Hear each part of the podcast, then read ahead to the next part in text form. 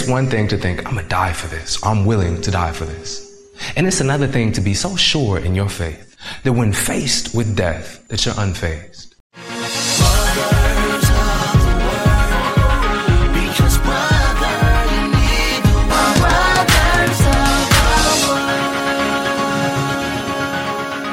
And now for the case for the resurrection of Christ. Greetings, everybody. I vastly overestimated how much work I could get done in a car ride, but amen anyways. Firstly, I'm about to say something super heretical. Amen. So what if, just hear me out here for this initial part, what if the resurrection never happened? What if it was just a legend? You know, many religions before claimed to have a resurrection of some point. What if it was just embellishments over time, them trying to make their leader seem greater? What if it was just a non-historical genre? You know, Jesus always spoke in fables and parables, and his resurrection was one of them too. What if it was fraudulent, that the disciples lied or stole the body, or, weirdly enough, somebody else entirely did it? What if it was just martyrdom, that martyrdom doesn't make a belief true? Because there are martyrs for Allah, martyrs for communism, martyrs for Christ, but that doesn't make any of them true. What if the only reason that they claimed the tomb was empty was because they were at the wrong tomb? What if perhaps Jesus never died at all? It just appeared that way on the cross. What if it was just psychological things? They were living in delusion, looking at hallucination. What if Paul was simply guilty? He desired power. He merely had an epiphany. And not only that, but what if the differences in the gospel make the whole thing dubious? What if the authors just had biases, and us having so few sources about an individual who was supposedly the Messiah is insane? And shoot, for all we know, Jesus could have been an alien, and it was simply superior science, not a God at all. So yesterday, I read a book. And that book was called The Case for the Resurrection of Christ. And when I read that book, you know, I was thinking, you know, I may be in the midst of finals. I, I may not have a lot of time right now, but tomorrow I'm going to preach on that book. So today I'll be talking about the case for the resurrection of Christ, not about the inerrancy of scripture, not about anything else, but the resurrection of Christ. Now, before I get into the evidence, you may be wondering, well, why are you even talking about this? There's so many other things in the Bible that you could be discussing. Instead of talking about why the resurrection occurred, you could be talking about why it matters. Well, this is a little bit of apologetics. You see, in religions versus, say, secular worldviews, there's usually that standard clash of creation accounts. Was it the Big Bang? Was it an intelligent creator? And if it was an intelligent creator, how do you know that it was your God, right?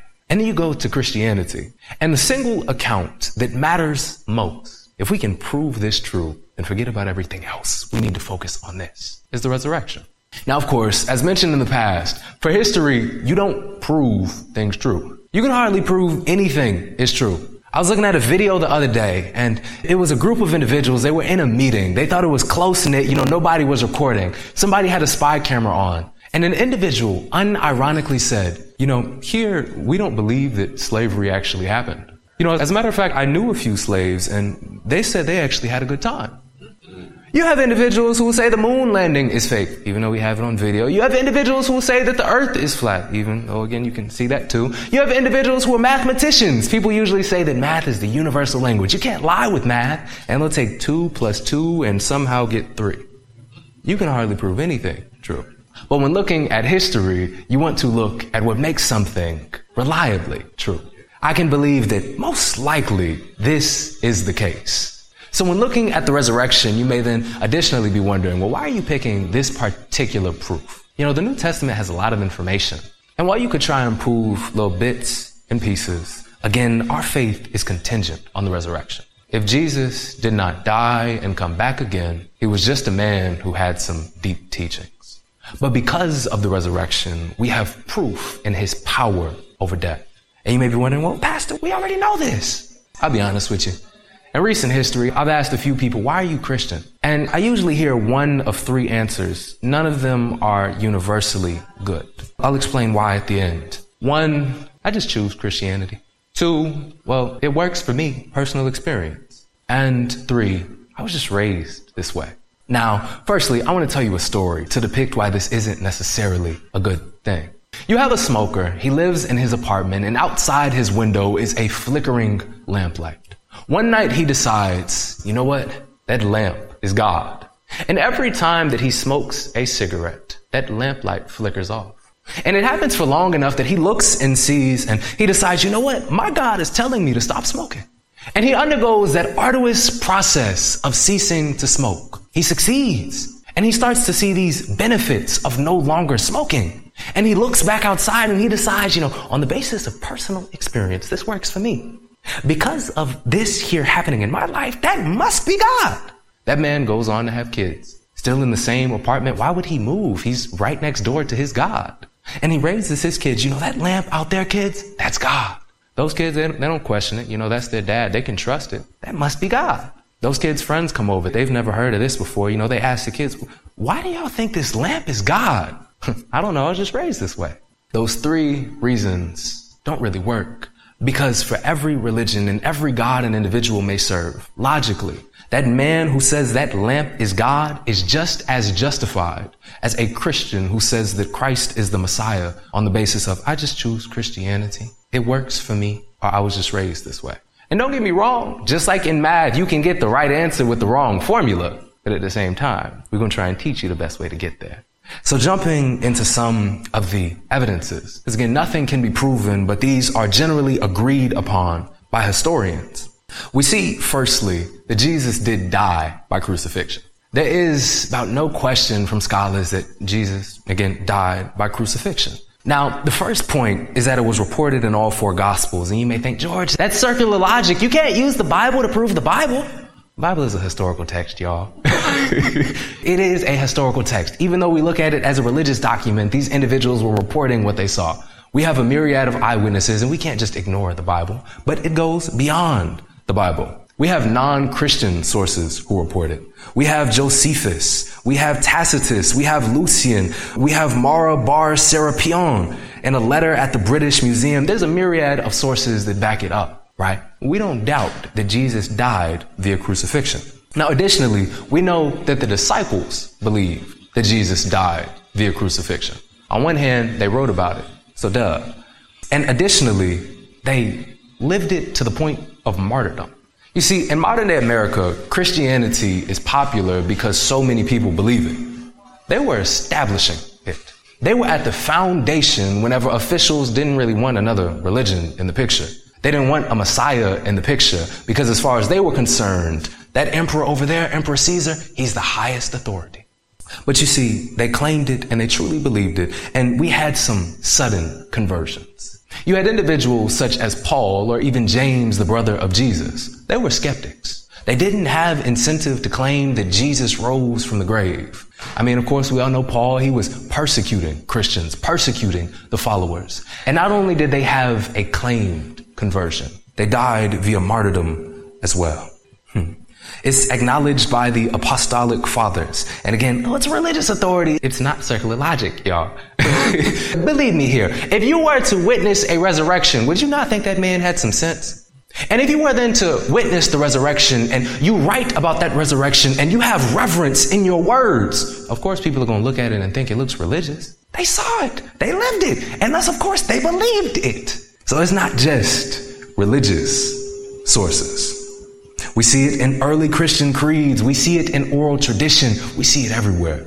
We know that these disciples truly believed what they saw. Hmm. And continuing on, again, we saw reports of their transformation. We have individuals such as Clement of Rome. He was a contemporary of the apostles. He reported the sufferings and the deaths of apostles Peter and Paul. We have Ignatius, who likely knew the apostles. He reported that the disciples were so encouraged by seeing and touching the risen Jesus, they were unaffected by the fear of martyrdom. Now, you know, that's some serious faith. You know, it's one thing to think, I'm going to die for this. I'm willing to die for this. And it's another thing to be so sure in your faith that when faced with death, likely torture before it, that you're unfazed. To know that there is something after this. You killing me is just liberating me from being here. I get to go someplace better. I'ma still preach this message. And you know, back then, what they would do in regards to the torture as well is they would offer them an opportunity to renege their statement. All right, so you say Jesus isn't the Messiah, we'll let you go. You know, you see it in the Bible. Whenever they kept asking Jesus, are you really the Son of Man? He had several opportunities to renege. And if he did, we'll let you go. He's not violating the law. But these individuals were willing, yearning, and unfazed to die for Christ. Hmm. Continuing on, we see that their importance, we see that the willingness of the apostles to suffer and die for the testimony of the risen Jesus is evidence of their sincerity. There's a saying, and that's that liars don't make good martyrs. Continuing on, another evidence that we have is the empty tomb. Simply put, Roman authorities should have been able to bring up a corpse if the tomb wasn't empty. They would have had every reason to. Even if they just fabricated a corpse. Because though the individuals who were there and they saw Jesus, of course they wouldn't have been fazed, but how about newer believers? Anybody. They could have made at least, you know, one, ten, a handful of people fall in just by bringing up a corpse. They could have denied claims of divinity just by bringing up a corpse. Even though, again, it, it could have been refuted. That's not Jesus. But they didn't do any of that. Instead, what they did was they actually claimed that the disciples had stolen the corpse. We see this in Matthew twenty-eight, twelve through thirteen. It reads, "A meeting with the elders was called, and they decided to give the soldiers a large bribe. They told the soldiers, 'You must say, Jesus' disciples came during the night while we were sleeping, and they stole the body.'" We see various secular writings that show us that it was pretty likely that these individuals were even implicitly saying that there wasn't a body there. From Tertullian, from Despectucalis, these names are hard to pronounce, I'm not going to lie to y'all. From Trypho, from Justin the Martyr, they indirectly affirmed an empty tomb, and they would not have claimed that if the body was still there. And then additionally, the first testimony was from women. And that may sound like really regular today, y'all, but they were super sexist back then. And you know, there's this idea that when reporting history, if an individual is not honest, they'll want to make themselves look as good as possible. They'll want to make the claim look as reliable as possible. And you see, because of how sexist they were back then, one thing they surely would not have done was have a woman make the first report. There is evidence in what you would call embarrassment, as it would have actually taken away from the validity of the claim in the eyes of the people back then. I guess good news for them was they got to see it as well, so it didn't take away too much, but it helps us today. And continuing on, even the rise of Christianity is evidence. This happened in Jerusalem, y'all. This is the home of the Jews, and they would not have allowed for this new religion that claims to be building upon theirs, that claims to have the Messiah that fulfills their prophecies, to rise up from their homeland. If some ain't actually happen, they would have had every incentive to quell it, but they couldn't because it did happen. Or I shouldn't say that. Historically speaking, they didn't, and thus it most likely did happen. I was talking a little religiously there, y'all. Forgive me. And in addressing the things that I stated at the very beginning of the sermon, I'm gonna just fly by them real quickly. Firstly, we have it's just a legend. Well, it traces back to the disciples. We know it couldn't have developed after.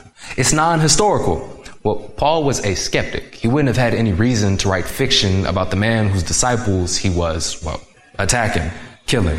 And even though fables did exist back then, so too did historical literature. So we have no reason to assume that just because fables existed, that this was clearly a fable.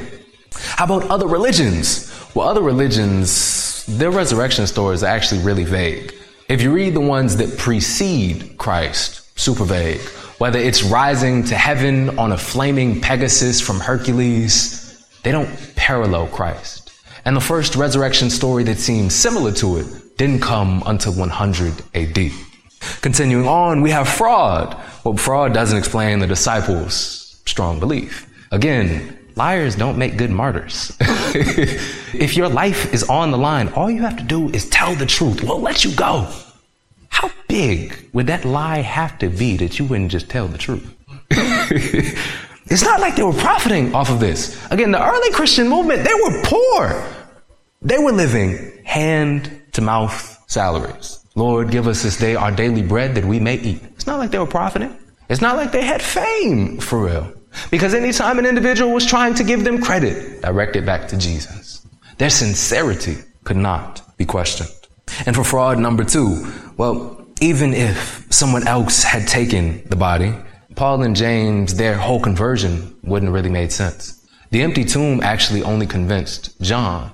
And even with a supposedly fraudulent too, the appearances that the disciples claim to have, you know, seeing Jesus post-mortem wouldn't be dealt with. Continuing on, even if this was true, it would only question the one evidence of an empty tomb. It does not disvalidate at all. Continuing on about wrong tomb theory. Doesn't change appearances. The empty tomb, again, only convinced John. There were no sources that stated they went to the wrong tomb. And there's quite a few sources, y'all. I'll get to that in a little bit, though. And the burial was by Joseph of Arimathea, which indicated this tomb was well known. You have an individual whom most people know, and he says, you know what, I'm going to bury him in my tomb. I don't think it's hard to miss that. Continuing on about apparent death. Firstly, Romans did crucifixions consistently. Like, it was nothing new. This wasn't a new killing method that they invented for Jesus alone. What does this mean? This means that the Roman soldiers knew when Jesus was dead. It wasn't a matter of, uh, do we wait five more minutes? No, they knew when he was dead. As a matter of fact, whenever they stabbed him with the spear, he had likely been dead for quite a while. The reason being, he bled blood and water. And for those of you who don't know, whenever a corpse is newly dead, it doesn't bleed. It takes at least an hour for it to reach a state before it bleeds again. So he had been done for a while. Additionally, Gemma, a source from three twenty-one eighty-six, stated, "It is impossible, considering the pathological effects of scourging and crucifixion. Asphyxiation generally is believed to be the cause of the death with crucifixion." I would go into depth about what the crucifixion looks like, but that's a grim topic. It's not what I'm talking about here. Continuing on, hallucinations. Y'all know that hallucinations are like individual experiences, right? Even if a group of individuals are on psychedelics, they're not going to share the same hallucinations. Continuing on, there were too many variances and incidences. It included men and women. It was seen by individuals and groups. It was attested by friend and foe. Hard-headed Peter and soft-hearted Mary Magdalene. It was indoors and outdoors, seen not once but many times over a period of forty days. You gotta stretch that. Hallucinations is not a likely reason. And delusion. It doesn't explain an empty tomb. It doesn't explain Paul or James to likely be affected. Conversion disorder would have only applied to Paul. It doesn't account for appearances, James, or an empty tomb. Plus, it would have required for Paul to not only have conversion disorder, but to also experience visual and auditory hallucinations, as well as a Messiah complex. Paul's guilt. I just want to read a Bible verse for y'all. Philippians three, verses five through six, about Paul read, "I was circumcised when I was eight days old. I am a pure-blooded citizen of Israel and a member of the tribe of Benjamin, a real Hebrew if there ever was one. I was a member of the Pharisees, who demand the strictest obedience to the Jewish law. I was so zealous that I harshly persecuted the church. And as for righteousness, I obeyed the law without fault." I'm going to just ask y'all, you don't have to answer, but does that sound like a guilty man to y'all? Does that sound like a man who was doing what he did and he didn't think he was right? That sounds like a proud man to me. That sounds like a man who looked back and, yeah, I did that. Yeah, I did that. Paul was not guilty. For power, Christianity, it wasn't popular again. Paul was a Roman citizen. If he wanted power, he would have been a Roman official. If he wanted religious power, he would have went with the more established religion. He was already in it. He could have just kept walking through it. And in regards to epiphany, again, does not account for appearances, for an empty tomb, for et cetera. And if you try and make an argument, well, you just have to combine them. You know, this attacks the empty tomb. This attacks hallucinations. This attacks appearances. This attacks their sincerity. Here's the issue. The issue is, if you make a combination, if one part falls apart, all of it does. You see, none of these stand on their own. They surely do not stand together. Okay? And for bias, Paul and James were the opposite. They were skeptics. They were biased against Jesus, not for Jesus. And lastly, for few documents. Now, this occurred two millennia ago. Documents don't tend to last for two millennia. But even still, today, we know of forty-two authors that mention Jesus within one hundred fifty years of his life. Now, for comparison, Caesar, who was the emperor at the time, just like guess in your head, how many authors do you think we know wrote about Caesar within one hundred fifty years of his life? Lock in your answer, ten. It was forty-five to ten. From Jesus, you know, this unknown Messiah, to the Roman emperor. We have a lot of documents, y'all, at least relative to the history. And so in conclusion, I'm going to bring it all around. We see that the resurrection was likely to have occurred historically. We can't prove anything to be absolutely true, not even two plus two, but we know that it likely occurred. And we can ask ourselves, well, what do we do with this information? Even if we know that it likely occurred, so what? So we can be secure in our faith. As First Peter three fifteen says, "But in your hearts revere Christ as Lord. Always be prepared to give an answer to everyone who asks you to give the reason for the hope that you have, but do this with gentleness and respect." We see that having this is a tool. God didn't make mistakes. God didn't allow for us to have so much evidence for us to not use it. When we go on neutral grounds, I want you to tell me why you believe in Christianity and don't tell me your life story. Well, actually, it's it's because the resurrection is likely to be a factual event. Even if we only look at secular sources, we have much reason to believe that Christ was crucified, and at the very least his tomb was empty, and his followers believed what they saw. We have several individuals who attest for this, even individuals who would not have the bias to do so. So, yes, that's why I'm a Christian. And in closing, I'm going to just read one last Bible verse. First Peter one, verse three. Praise be to the God and Father of our Lord Jesus Christ. In his great mercy, he has given us new birth into a living hope through the resurrection of Jesus Christ from the dead. Have a great week, everybody. Thank you. You are listening to brothers of the word dot com. This was the message titled "The Case for the Resurrection of Christ" by George Bronner. This message is number four one two one. That's four one two one. To listen to thousands of free messages or to send this message number four one two one to a friend, go to brothers of the word dot com. If this message has been a blessing to you and you would like to help support this ministry, go to i want to give dot com. That's i want to give dot com. Listen to brothers of the word dot com often, because, brother, you need the word. From Brothers of the Word.